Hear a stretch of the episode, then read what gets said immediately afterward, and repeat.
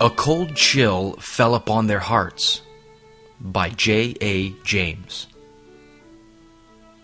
It has frequently occurred that young converts, in the ardor of their first love, and while much unacquainted as yet with what is called the religious world, have looked upon the church as a sacred enclosure within which dwelt a kind of heavenly inhabitants who could think or speak of little else than the glory which awaited them.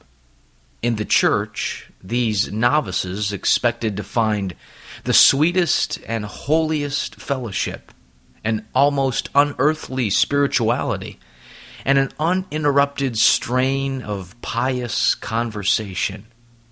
But alas, what a woeful disappointment did the reality produce! In the sacred enclosure, they found worldly minded professors, almost as intent upon seen and temporal things as those they had left out in the world.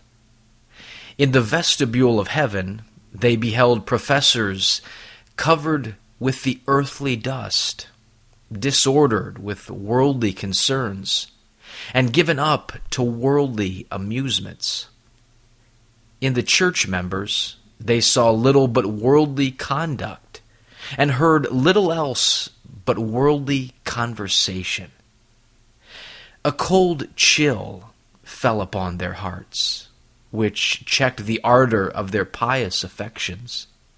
And even they, lately so fervent, soon sunk and settled down into the lukewarmness of those among whom they had come to dwell.